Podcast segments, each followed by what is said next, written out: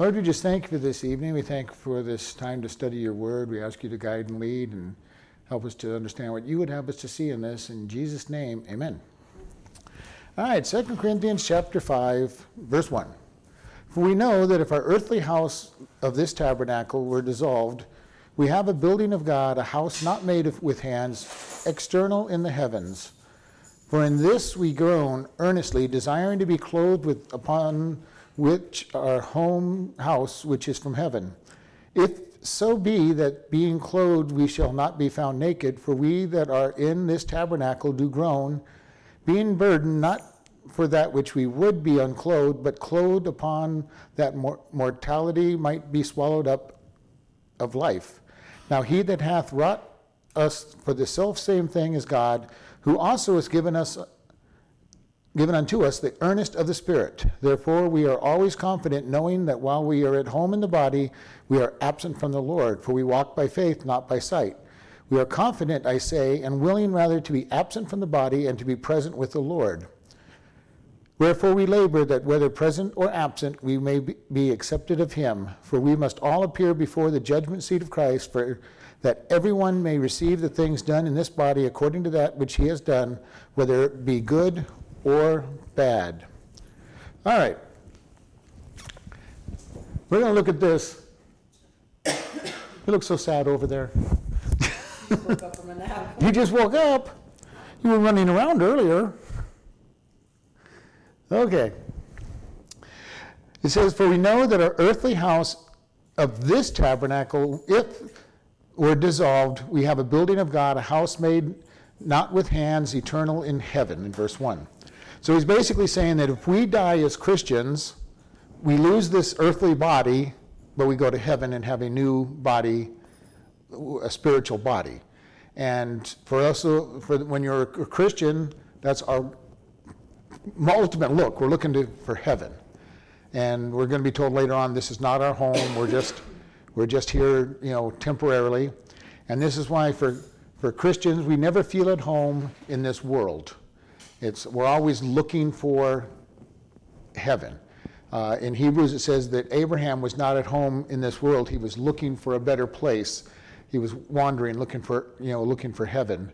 And this is what Paul is saying here in this is that, you know, as Christians, we look forward to the day we die. We're not, we're not looking to, to make it happen tomorrow or the next day. We're not trying to make it happen, but we're looking, saying, I'm looking forward to the day I'm done.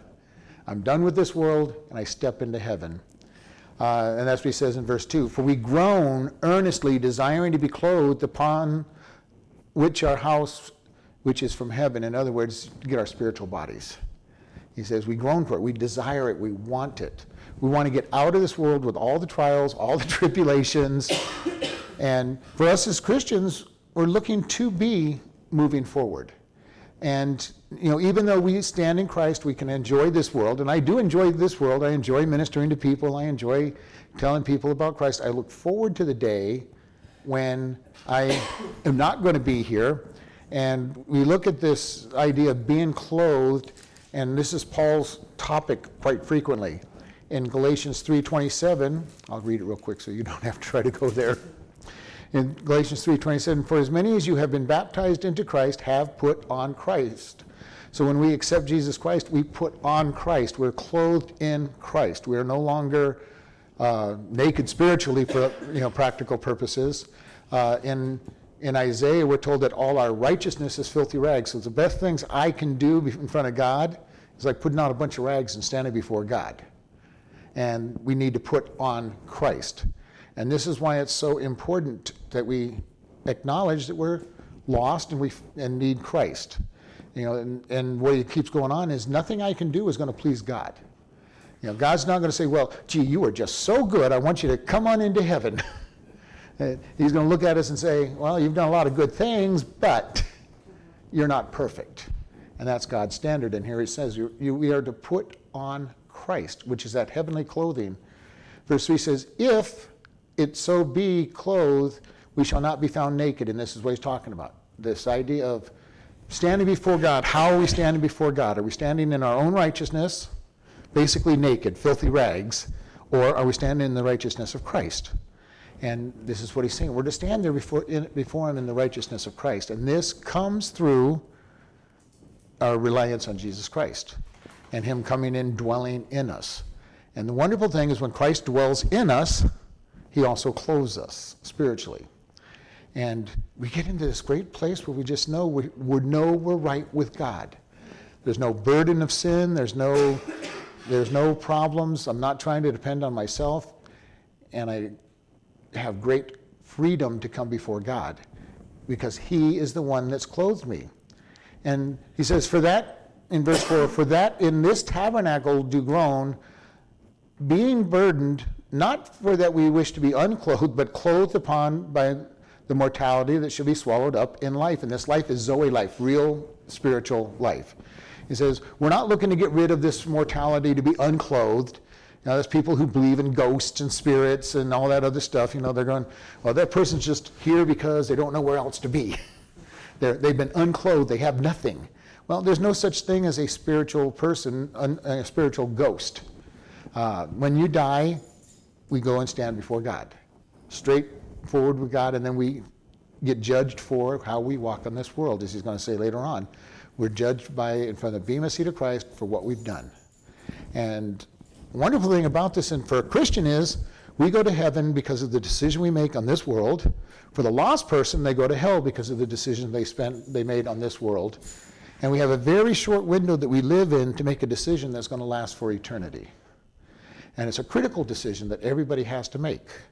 And this is what Paul's going on. Uh, how are we clothed? Are we clothed in righteousness, nakedness, in, in our own righteousness of rags? Or are we clothed in Jesus Christ? And this is what he's trying to say. Christians groan for that. You know, we're, we're looking forward to the day Jesus comes back, where we die and go stand in front of him.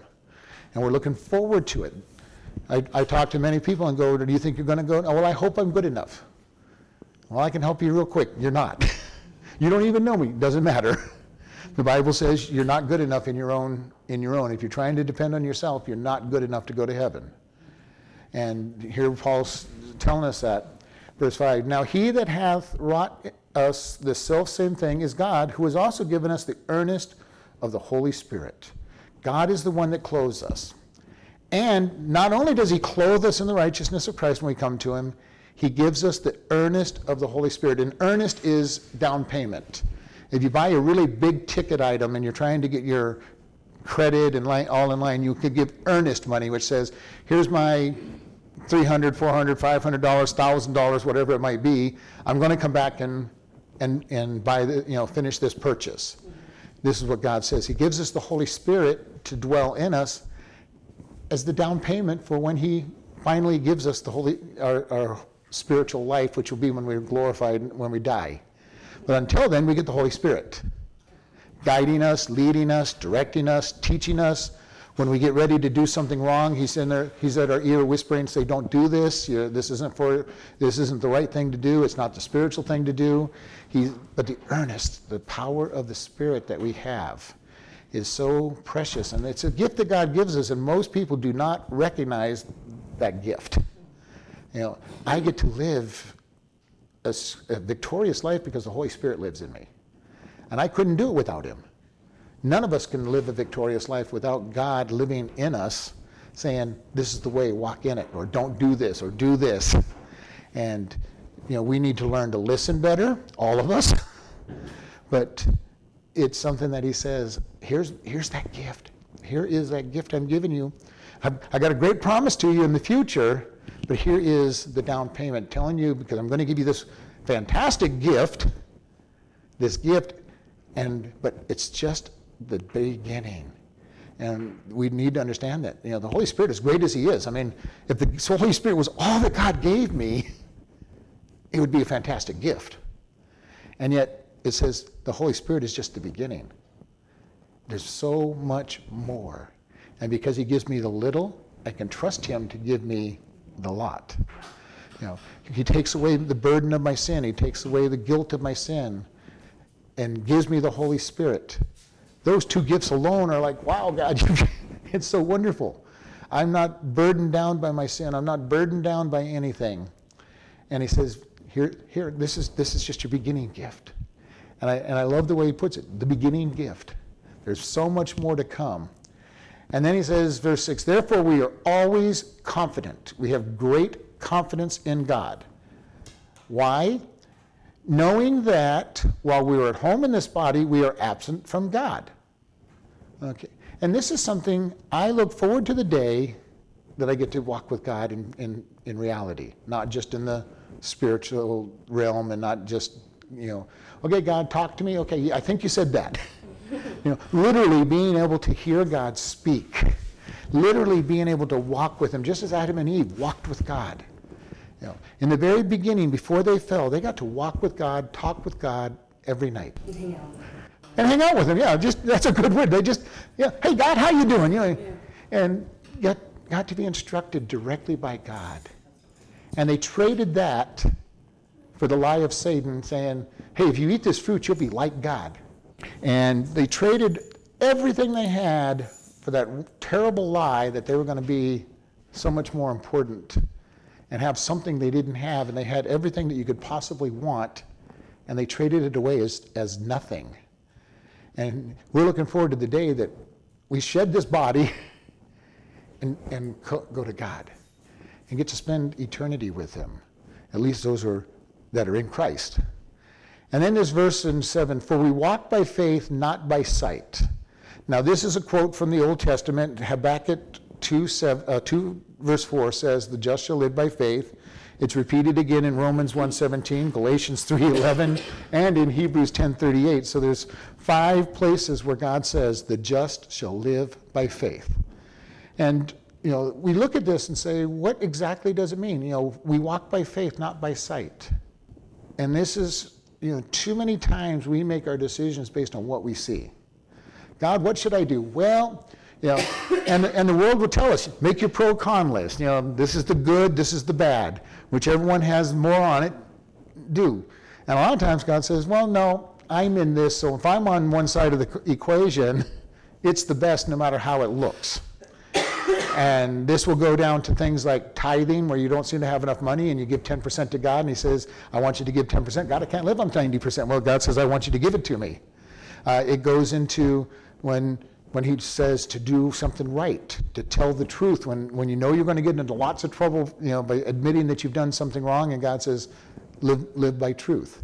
He says, I want you to live in purity and not in fornication and adultery and you go god i just don't know how i can do it. And i hear a lot of that. Pe- people go well we just can't we can't get married and afford to live. We, we've got to stay single so we get both of our our checks. And god says this is what i want.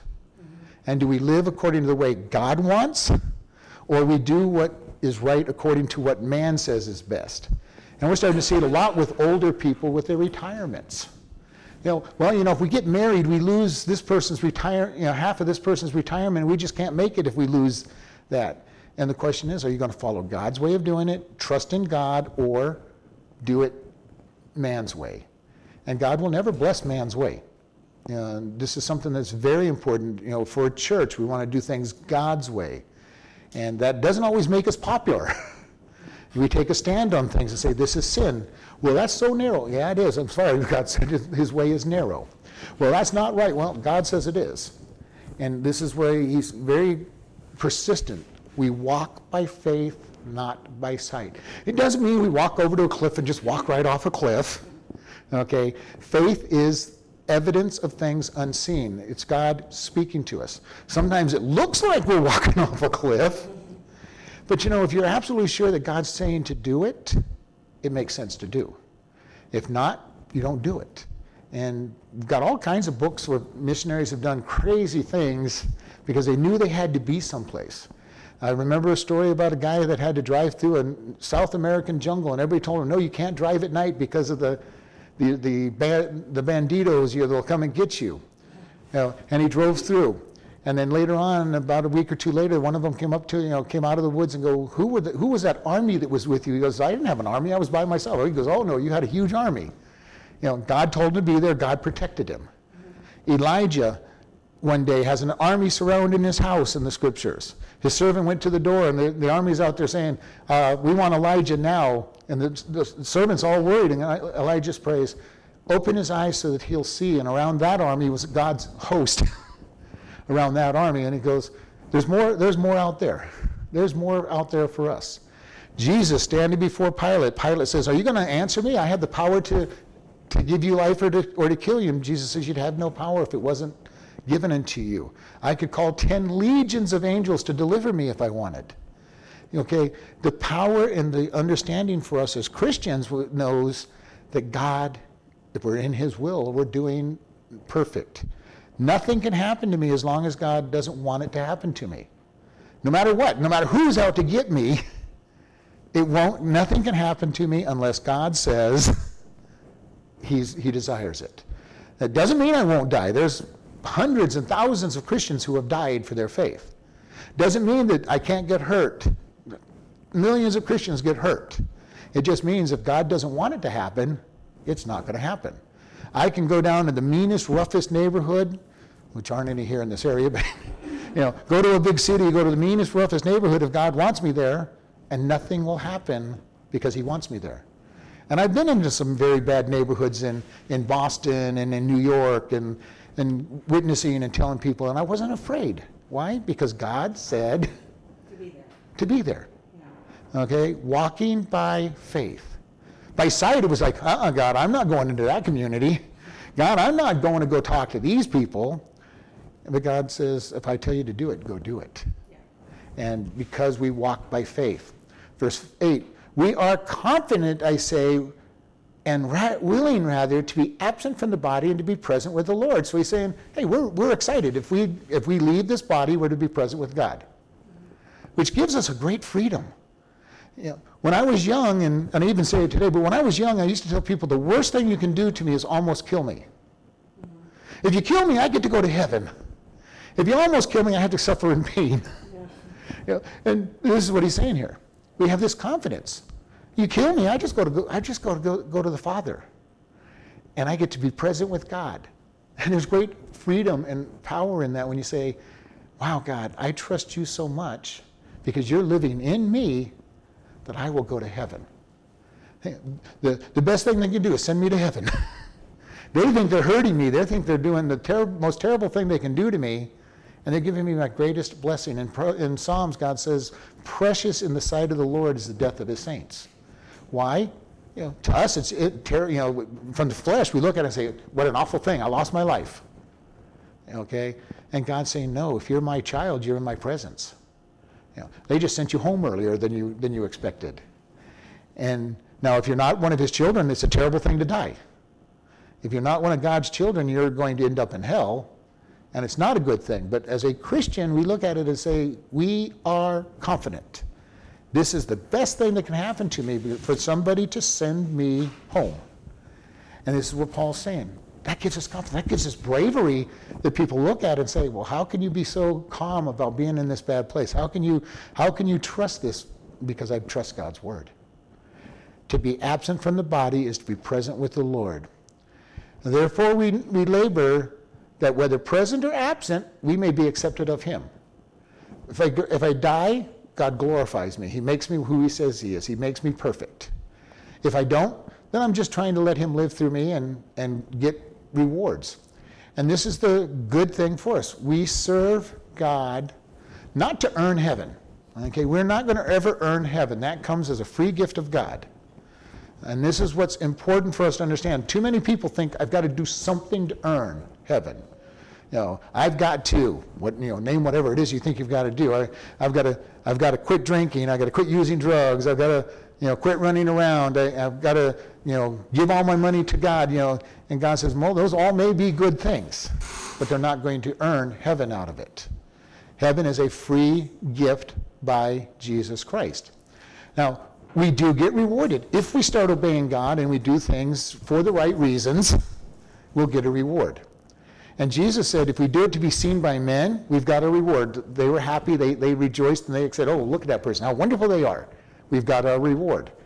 If we're doing it to serve God, just to serve Him, our reward is in heaven, which is an eternal reward, which I would rather have the eternal reward than the reward in this world. You know, man's fame goes by quickly. They like you today and they don't like you tomorrow.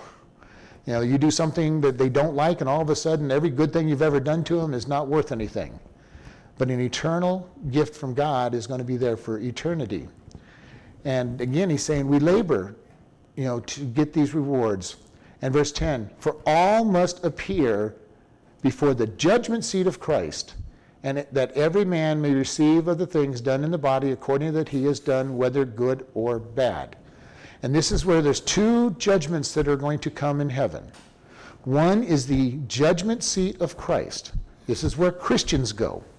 Christians go and stand before Jesus, and he looks at our life, and basically it's described as taking all of our works, throwing it in an oven, and seeing what comes out. Okay? If, we've, if he has done things through our life, it's gold, silver, and precious stones, and they come out of the oven with no problem. They've been purified, cle- cleansed up. If it's things that we have done, it's wood, hay, and stubble, throws it in the oven, they burn up and they're gone. And he says, okay, here's your rewards. Thank, you know, you get to have these for heaven. And again, if it's things that I do in my flesh, they burn up. They may be even good things. Okay, wood is, you, you know, things that are made out of wood are pretty good. They're temporal, they last for a short time, but they're sturdy. That's, that's the helping of people in the, in the soup kitchens and everything for the wrong reasons. Let me just let everybody see how good I am. See, I'm, I'm sure I'm helping. God, you know, you see this? You know, hey, newspapers, you see this? Uh, hey, town, you see this? I'm, I'm helping these people. That's wood. You're helping them. They're getting something out of it. It's going to be something good. It's wood. And Jesus throws it in the fire and has no value in eternity. Now, some of the things we do are just stubble. It's just total worthlessness. It, the wind will blow it away, and he throws it in the fire, and it, it catches fire instantly and is gone. But he works through us, and we get blessed. The other judgment is for everybody who doesn't know Jesus Christ as their Lord and Savior. They will stand at the white throne judgment. And everybody standing at the white throne judgment is guilty of, re- of rejecting Jesus Christ. And they're going to stand there, and God's going to show them every opportunity they heard to accept Jesus. And they're going to enter into hell knowing that they're there because they rejected God. And they reject, rejected their free gift. And they're going to look up and go, you know, they'll be ready to repent. And when they see God, everybody's going to be ready to repent. Oh, I'll take Jesus now. Nope, too late. You know, we walk by faith, not by sight. We, once they see him, everybody's going to, you know, everybody will want to accept him then because they're going to be looking at the lake of fire on one side and heaven on the other side and going, oh, you know, I want to go there, but God's going to say, this is where you're going. You know, they're going to want to accept him, and it's too late. And this is why people will go, you know, well, you know, if I just saw, you know, if I saw Jesus, I would have, I would follow him. Well, out of the 12 disciples, Judas saw him every day, and everybody thought he was a good disciple, and he betrayed Jesus and went out and committed suicide and probably didn't ever accept Jesus. You know, people could see Jesus, literally see Jesus and still reject him. We have the word, we have the truth, and we need to accept Jesus Christ and say, God, you're the only way. You're the only way I'm going to make it to heaven. And he will change our life. And you know, we look at sometimes when somebody's been walking with God all their life and saying, "Well, gee, that person's just so good," and they're probably looking at themselves and saying, "God, you, know, I've got so much to get out of my life." And you know, we do this. We try to judge each other, you know, judge ourselves by others. And usually we don't look at the good people, you know, because we want to look at the bad people, the people that we think are below us, and say, well, I'm better than those. And God said, well, that's good, you, you are, but you're not as good as this person. But the one I'm judging you is by Jesus. You're not as good as Jesus. No matter how good you are, you're not good compared to Jesus. And because he's the ultimate, he's perfection. And God's standard is perfection. And if we're not perfect, we go to hell. And we all are not perfect. you know, nobody, whoever you think is the best person you know, they're not perfect. No matter who that might be.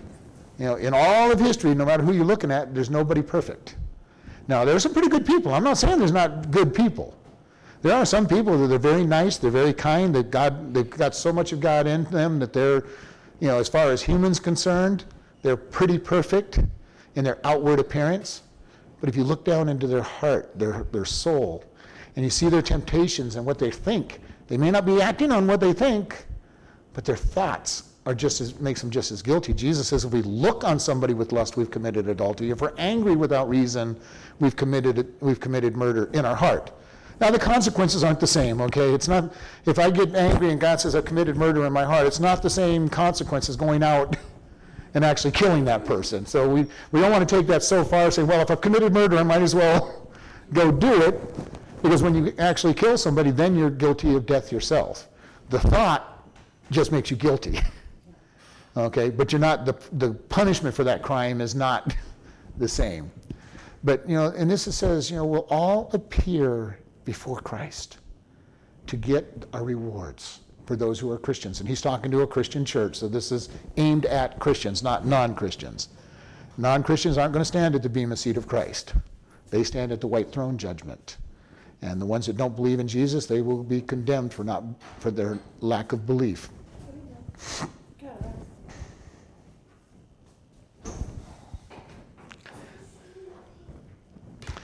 All right, verse 11. Knowing therefore the terror of the Lord, we, pers- we persuaded men, but we were made manifest unto God, and I trust also were made manifest in your conscience.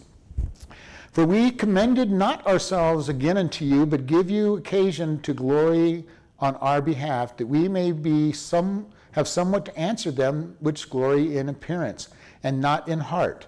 For whether we are beside ourselves, it is to God, and whether we be sober, it is for your cause. For the love of Christ constrains us because we thus judge that if one died for all, then all are dead. And he that died for all, that they which live should not henceforth live unto themselves, but unto him which died for them and rose again. All right, so here he's going into the gospel message. He goes, knowing therefore the terror, the awe, the fear of God. You know, not being terrorized. You know, I'm not afraid to go to God, but I look at him and say, God, you are, you are precious. You are wonderful. It would be kind of like if we were to stand before the Queen of England or the King, the, the President of the United States. You know, there would be this idea of, I'm not going to run up to one of them and give them a great big hug and say, hey, buddy, you know, how are you doing? That's not the way we would approach them. And if we tried, we'd be stopped. okay. Uh, God says, I'm your father and I love you. You can call me daddy. He says, call him Abba, father. But we also have to hold him in respect. Okay? He's not our bud. He's not our, he's not our best, you know, best bud. He's, he's God. And he, we can love him. We can enjoy him. You know, just like, you know, if you really honor your father or your mother, you're not, you know, you call him daddy, you know, it's great. You're getting to have, but when it's time for discipline and for correction, you know that they're not your best buddy, they're their mom or dad. Mm-hmm. and for me with my kids, I try to I want to be friends with my kids. When they were younger, I was dad. I was the one that disciplined. I was the one that, you know, helped them get back on the path. And there was some awe or terror. Not that I beat them or anything. I did spank them occasionally or give them discipline, but I wasn't trying to do this to hurt them. I was trying to say, I want you to walk the right path. I want you to know how to make a godly decision. And we spend a lot of time learning about God, understanding. And he says, you know, we are manifest unto God. We, we are presented and showed to God that we might be presented to you. As Christians, we manifest God to other people. People look at us and sometimes they think, you know, well, you Christians are really strange. And we are to the world. You know, why? Because we don't think like them, we don't act like them, we don't make our decisions the way they do. And they look at you and say, You guys are just weird, you're strange, you're, you're odd, I don't know what to do with you. And, but we represent something that's something different. I get asked several times, you know, each week at the prison, you know, why are you always in such a good mood, whether it's by staff or, or inmates? You know, and I go, it's because of God. I trust God. He's, he gives me blessings. Does that mean my life is perfect? Oh, no, not even close. uh, I've got all kinds of problems. But I, com- I completely 100% believe that God is in control. Even though my whole life could be falling out from under me, I know that God has a reason for it because I'm his child. And he has promised that all things work together for good for those who are called according to his purpose. So for all of his children, our bottom line hope is that there's something good. God has a good plan. Now, uh, I might question maybe God, I don't understand this God. I don't understand how it can be, but I trust your word. Your word is true. You have a plan. Now, if you're not his child, you don't have that confidence. You, know, you don't have the confidence that there's a good plan out there for you. You may just be in used to help somebody else have a good plan. But, you know, if you're his child, there's a good plan. And Satan had to ask for permission to do anything. Just Job tells us that. You know, you know God says, "Well, where have you been, Job?" Well, uh, Satan, well, I've been wandering to and fro. And God says, "Well, did you consider Job?" You know, God pointed out Job, and let Satan rip Job's life apart, so that Job could learn some lessons. And then God blessed Job at the end of that. But I can tell you, in the middle of it, Job was looking at it saying, "God, I don't understand any of this. It's." You know, I was rich, I was wealthy, I had friends, I had influence. Now I have nothing. Matter of fact, I'm, I'm sitting here with all these sores on me, and, the, and I'm sick, and I'm scratching the sores with the potsherds, and God, I just, you know, I don't know what you're doing. I, I kind of, he probably did kind of wish he was dead. Okay, that's how bad he got. Yet he stayed faithful to God, and God then rewarded him. And he taught him lots of things. Our trials and our tribulation is to teach us to depend on God. And sometimes that's not easy. God, I really don't understand why, you know, whatever it is happened to me. In Job's case, he lost everything, all of his wealth overnight. You know, and if that wasn't enough, he lost his health.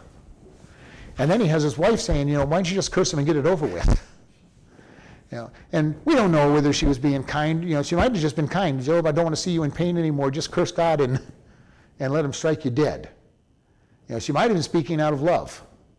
She might have just been out of bitterness of her own heart. You know, God, you know, I'm sorry too. You know, I just lost all my stuff too, Job. You know, you're the one that lost your health, but you know, I lost my, I lost my nine kids, and we've lost all the, all of our money. We've lost our home. You know, I'm hurting too. You know, she apparently didn't lose her health like Job did, but you know, sometimes she gets forgotten. she kind of gets forgotten in the process that you know she lost everything too, and a lot of times women are more dependent on their things than men are. So it was a bigger blow to her to lose, you know, nine, nine children and all of her possessions instantly, and not even a warning on it. They just took it. Everything was taken. He lost all of his animals, his, his house, the house that his kids were, were, were having their party on fell on him and killed all nine children in one, in one, in one time, and he lost what would be equivalent to millions or billions of dollars in our, in our day in just a, two message, uh, four messengers coming and talking to him. Lost everything. She lost it too. It's not like she was separate over there saying, "Well, I got to keep all my stuff, Job." You know, she lost everything too. So she was speaking out of the bitterness of her heart to him. You know, Job, we might as well just get it over with. You know, God has come, God has turned against us. Let's just curse God. And he said, "Foolish woman, will we accept good from God's hand and not evil?" And so he had a very strong strong faith which protected her because she was ready to probably curse God also. You know, and of course her punishment was she had to have nine more children afterwards. Nine more? Huh? Nine more? Nine more. And he got given twice of everything he had. So they lost nine and they were given another nine. so uh, so I, that was part of her curse. She had to give nine more children at, a, at an older age. Uh, but you know, it says that God manifests to people through us. And if we see really strong Christians, we know, and we tell that person's a Christian, they're different. We know they're not perfect. They're going to make mistakes. They're going to get angry. They're going to, they're going to say or do things. But they stand out as somebody that's different.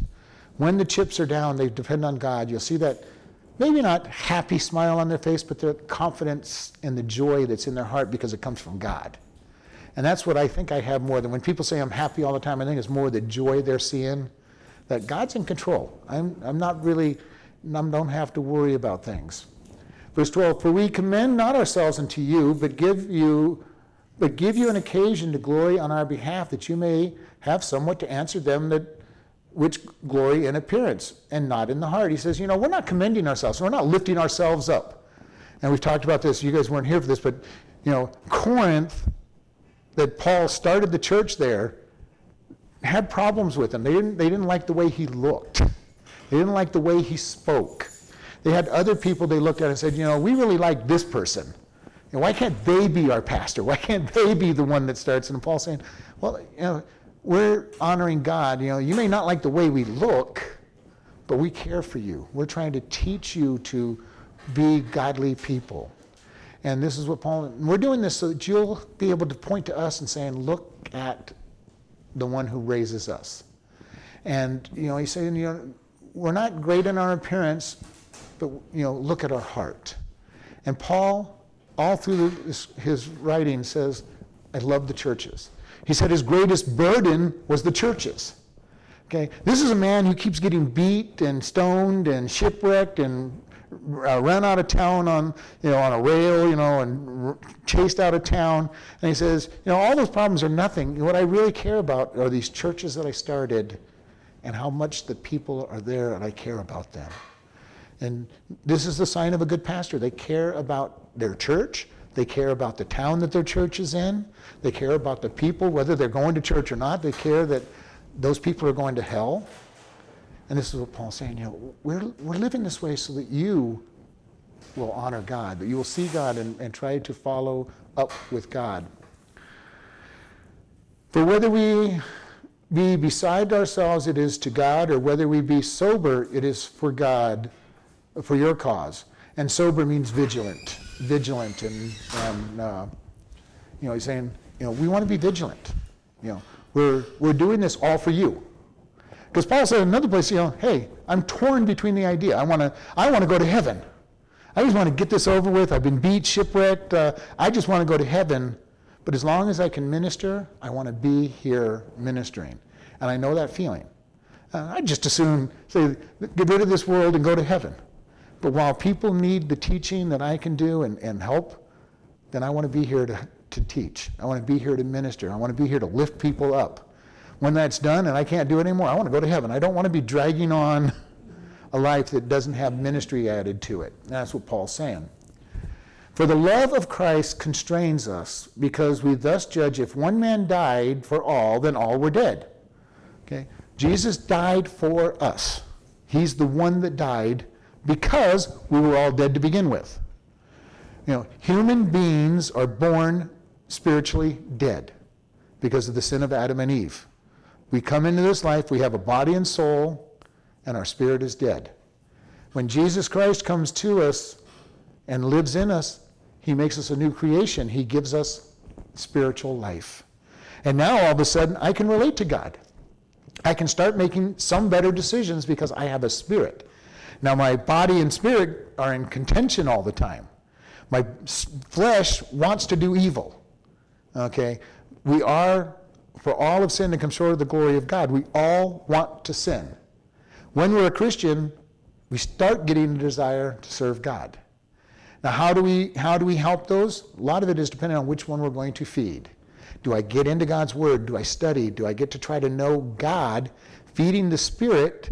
And by feeding the spirit, I will start doing better better things and more godly things or am I putting the Bible away, putting the teacher away and spending all my time in earthly things? TV, movies, you know, activities that are ungodly, feeding the flesh and making it stronger. And this is why God tells us the flesh needs to be crucified. You know, for I am crucified with Christ, nevertheless I live, yet not I, but Christ liveth in me. I, my flesh is to be crucified, and then God lives through me, and it's true life. That, li- that word for life is Zoe life, spiritual, true life, when it's in the, in the Greek. And God says, I want to give you life, an abundant life, and a joyful life because you're following me. And we see this over and over. People searching after the world never get fulfilled. All right? We get these millionaires, they're chasing after money, and they get all this money, and everybody goes, well, they must be really happy. And then we read the next day that they've committed, committed suicide or, or, they're, or they're strung out on drugs or alcohol because they never did get happy. The money never, never made it. The people who get famous, you know, wow, they got everything. Everybody loves them and adores them, and they've got all this good, you know, publicity. And you read suicide, uh, drugs, uh, alcohol. They're not happy. They're never found what they wanted. And you know, we see this. You know, we're we're having this ravage going on. You know, one point some billion dollar jackpot for the lottery, and people go, "Wow, if I could just have that, all my problems would be would be over." No, your problems only just be beginning. You'd have a new set of problems to have to deal with. And you know, we've got to look at this. What will truly make us happy is being in Christ. And when we're in Christ, we have the opportunity to be happy. We've got the God of the universe that will give us anything we need, owns the cattle on a thousand hills and the hills and everything in the hills. You know, he'll meet all of our needs, he'll meet all of our desires, and he fills the empty vacuum in us. The vacuum that nothing in this world can fill. And I've watched people chasing after everything. You know, Solomon talks about that in Ecclesiastes. He chased after everything. He had the money to do it. He did, I built all these things. I have all these women. You know, he only had a thousand wives and concubines. He had more women than, than anybody could ever want. He says, nope, it's not in women. It's not in these project, you know, public projects I'm doing. It's not in the alcohol that I've consumed. It's not in whatever the drugs were at that time. It's, it's, you know, he did everything there was and had enough money to do it and said, everything is vanity. Nothing has fulfilled his life. And he turned back to God and basically said, this is it. I have found what it is. And I believe me, I've, I've talked to people. Well, if I just had, I'd be happy. No, you won't. If I just had the, the big mansion, I'd be happy. No, you wouldn't. If I just had the fancy car, I'd be happy. No, you won't. If I had the billion dollar jackpot, I'd be happy. No, you won't. You'd find some reason not to be happy because that is not going to do it. And this is what Paul's saying here. You know, it constrains us that we're all dead. And he that died for all, that they should live henceforth, live unto them, not live unto themselves, but unto him that died for them and rose again. Jesus lived and died, and our whole life is devoted to him. He fills us, he directs us, he gives us life. And when we have that life in Christ, it is wonderful. Before that, there's nothing, you know, you may be happy once in a while. I'm not saying the lost world is always sad and, and never happy. They have moments of happiness. You get that brand new car and it's really happy for a while. You get that brand new house and it's, it's happy. You make the great big deal and you got a million dollars to spend. You're happy for a little while. But then you find out it just doesn't fulfill. And this is what God's saying. I'm the one that's going to fulfill you. Why? Because there's something bigger. There's the, the eternal. Verse 16, Wherefore, there, wherefore henceforth know we no man after the flesh, yea, though we are known, we have known Christ after the flesh, yet now henceforth know we, know, know he, we him no more. Therefore, if any man be in Christ, he is a new creation. Old things are passed away. Behold, all things have become new. And all things are of God, and hath reconciled, who hath reconciled us to himself by Jesus Christ, and hath given to us the ministry of reconciliation, to wit, that God was in Christ reconciling the world unto himself, not imputing their trespasses unto them, and hath committed unto us the word of reconciliation. Now then, we are ambassadors for Christ, as though God did beseech you by us. We pray you in Christ's stead be you reconciled to God, for he hath made him to be sin for us, who knew no sin, that we might be made the righteousness of God in him. So here's more of the gospel. Verse 16. Henceforth we know no man after the flesh. Yea, we have known Jesus after the flesh, but we don't know him after the flesh anymore. This is important for Christians. When somebody becomes saved, they are a new creation, as, as he tells us next. They are brand new. They are walking in the Spirit of God.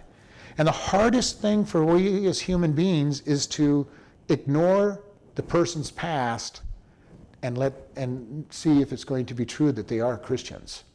And when they've confessed their sins before God, their sins are gone, and we need to again give them some freedom.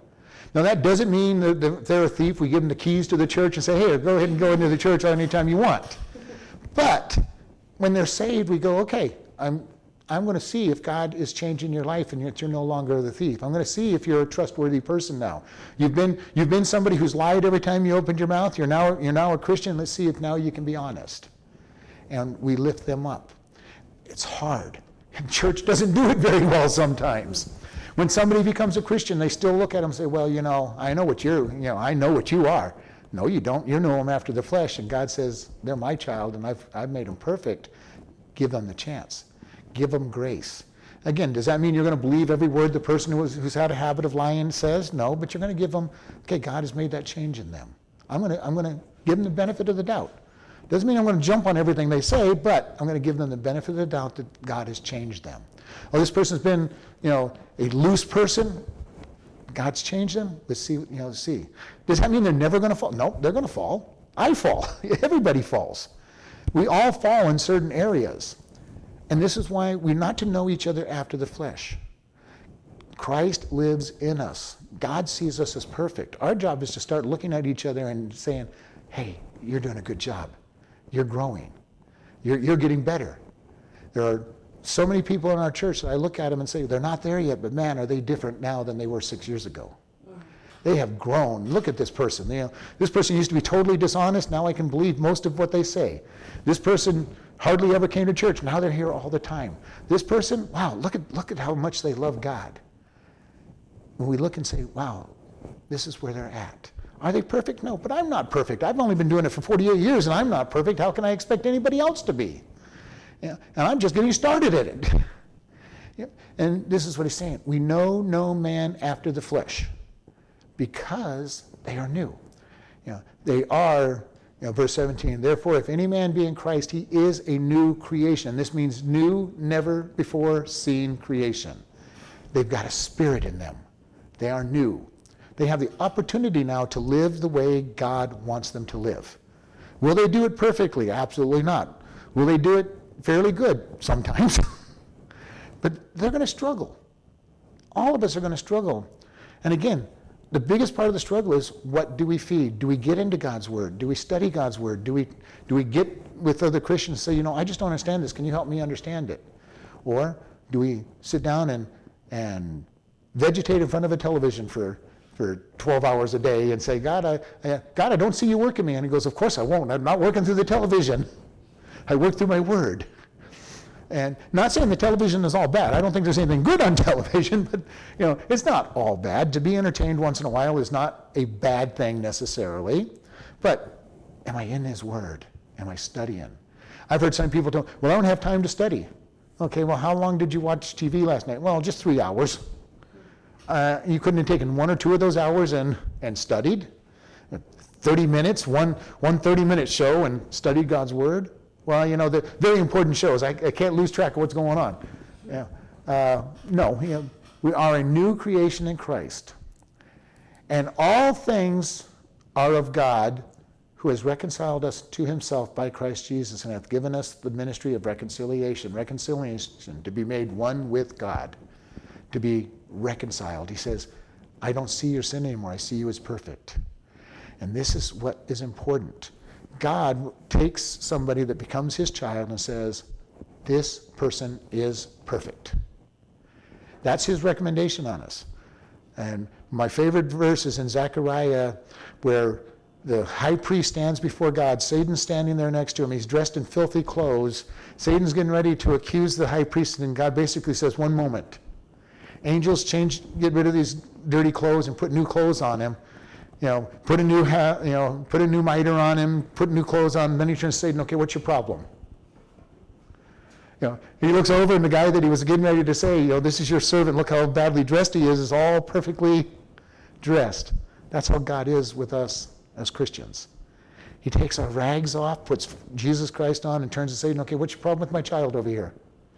And Satan is tongue tied because it's like he has nothing. Yeah. Well, you know, you just took, you, God, you took all the stuff away from them. I have, they, look at all the bad stuff you took away. And God says, all I see is this perfect, perfectly dressed child. Mm-hmm. And Satan loses all of his accusation because God sees us totally different. And we as Christians need to get better at being able to look at each other through spiritual eyes. And it's hard. I mean, we, we walk by sight, not by, not by faith so often. And we go, God, you know, I keep trusting that person and they keep messing up. And God says, yeah, so do you. keep, keep loving them. Keep giving them grace. Keep giving them mercy. Keep giving them the trial because they're my child. I see them totally different than you are. I, I know what I'm going to do to them in the end.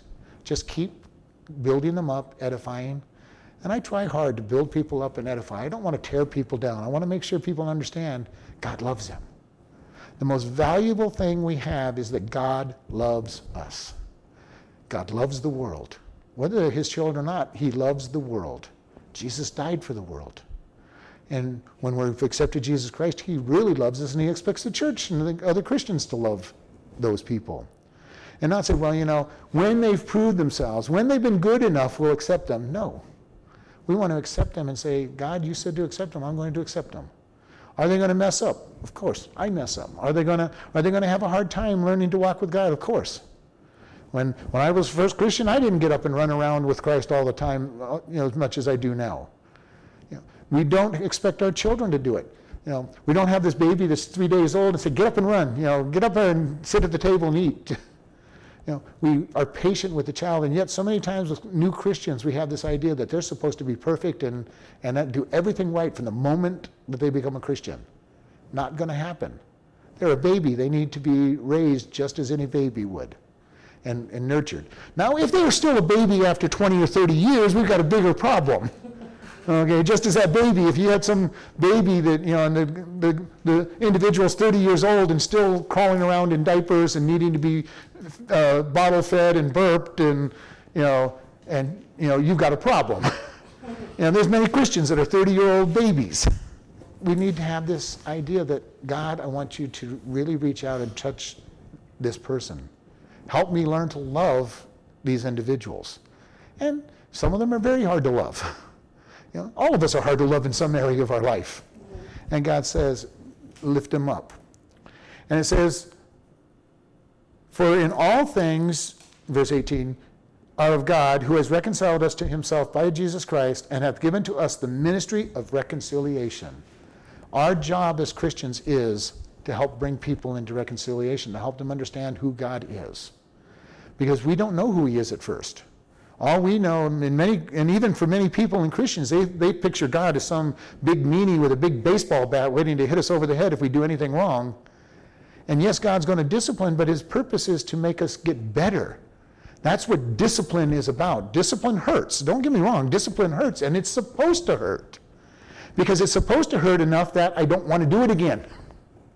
You know, the spanking we give our kid is not because we enjoy causing pain to our kid, it's because I want you to associate pain with bad decisions. I want you to, ex- to associate the loss of your privileges with disobedience. And so we take away something, we in- institute something that's going to cause pain, so that the next time they get ready to do that, they're going, you know, last time I did this, this happened and I didn't like it. I don't think I'm going to do it this time. And God does that with us. He puts pain in our life so that we say, you know what? I did this and I got hurt. I don't think I want to do it again. And God knows how to make that pain hurt. and whatever it might be, um, He knows how to make it. And then He goes, We've been given the ministry of reconciliation. We're to help one another, not criticize somebody and kick them when they're down. We're to lift them back up and say, Are you ready now to follow God? Or we, can we help? What, what can we do to help you? In your walk with God. And it may not be physical help, it may just be spiritual help. You know, do you need help? Do, you, do, we need to help you make decisions? Can we, can we get into the Word? Can we do a Bible study? Can we, can we show you how to think with God and make better decisions? You know, let me, let me help you in whatever way I can. And this is what we do for it. And it says, To wit, that God was in Christ, reconciling the world unto himself, not imputing their trespass unto them, and hath committed to us the word of reconciliation. Jesus died on the cross, taking our sins so that we did not have to die and go to hell. And he says he did not impute, which means write off, write our trespasses against us, but he gives us reconciliation. He says, I've done this so you can be one with God. And as we say so often, the problem that we have is we're going to stand before God, and it's not a whole bunch of sins that God piles down on us when he says, okay, you're going to hell. It's what did you do with Jesus? You accepted him and you went to heaven, or you rejected him and you go to hell. Real simple. Jesus is holding out a gift. Do you want to take this gift? And if we say no, he says, okay, fine. You didn't want it. You spend eternity without me. You did take it? Oh, here you are. And this is what's so, so wonderful. He says, Now we are ambassadors for Christ, as through God did beseech you through us. We prayed to you in Christ's stead that you be reconciled ambassador, somebody who stands for a government. You know, we, we talk about it, we hear in the news so often, you know, we send ambassadors from our country to other countries. They represent America to those countries. we represent God to the world. And we are the ones that sometimes we're good ambassadors, sometimes we're bad ambassadors. But the world looks at it and says, okay, that person's supposed to be from God's kingdom. Are they representing God? Know, don't know. And we all know Christians, we look at it and say, well, I don't know if that person is a good representative of God or not. And we also have people that we know go, now, I don't know about them, but they seem to be very different. They, they are not following the same rules that I am. They're not following the same, same things I'm following. They're, they've got a different way of thinking. And if you travel around the world at all, you find out people have a different way of thinking in different parts of the world. And uh, so we see this going on. In the last verse, for he hath made him to be sin for us, who knew no sin, that we may be made the righteousness of God in him. Jesus became sin. He took our sin upon his body, and he did not know it, so that we could be the righteousness of Christ. And he takes God's Christ's righteousness, and we accept that gift, and He puts God's righteousness on us. And that's when God looks at us. God the Father looks and says, Oh, look at that. That's my son down there. You know, doesn't see past his son to what we are. All he says is, That's my child. That's my child. They're clothed in the righteousness of Jesus. They're perfect. No, we're not perfect. We know we're not perfect, but God says, That's my child. They're perfect. And that's how He sees us. And we as Christians should be seeing one another in that same light you know, if we started seeing each other the way God sees us, the church would be totally different. You know, n- not saying that we're going to say that everything a person does is okay. You know, I am never, and people know me, you know, I will not say that their sin is okay, but I'm going to say God is forgiving. He's going to, he's going to teach us to walk you know, beyond our sin. When we make mistakes, he's, he, we will live with those mistakes, and there will be punishment for those mistakes. But I'm going to give them the benefit of the doubt. I'm going to give them the exhortation. I'm going to say, God, look at this person. They're trying. You know, they're trying, God. I'm going to give them as much love as I can. I'll give them as much trust as I can because of where they're at. But will I say what they're doing is right when it's wrong? Nope. When, when somebody's living in adultery or fornication or homosexuality, I'm going to call it a sin. If they're living in drunkenness and lasciviousness, I'm going to call it a sin. Am I going to judge them and say, get out of the church? No. Not unless they're trying to make others join them in their sin. But you know, I want people to come and see God loves them. And I want to be the type of person that loves them as much as possible. And be able to tell them, you know, your lifestyle is sinful, but I'm still going to love them. And say, you've got to turn it around. You've got to come to Christ so He can turn you around. I mean, it's not even us turning it around, it's Christ living in us, changing us. And that's the wonderful thing about Christianity. He changes us. And we're not trying to discipline the flesh and put it under control. We're going to close in prayer. Lord, thank you for this day. Thank you for the fact that you do make us a new creation, that you've given us a ministry to love you, and that to be absent from this body is to be present with you. And if we're in Christ, that means eternal life. If we're not in Christ, it means judgment. Lord, we ask you to be with us as we go forward. In Jesus' name, amen.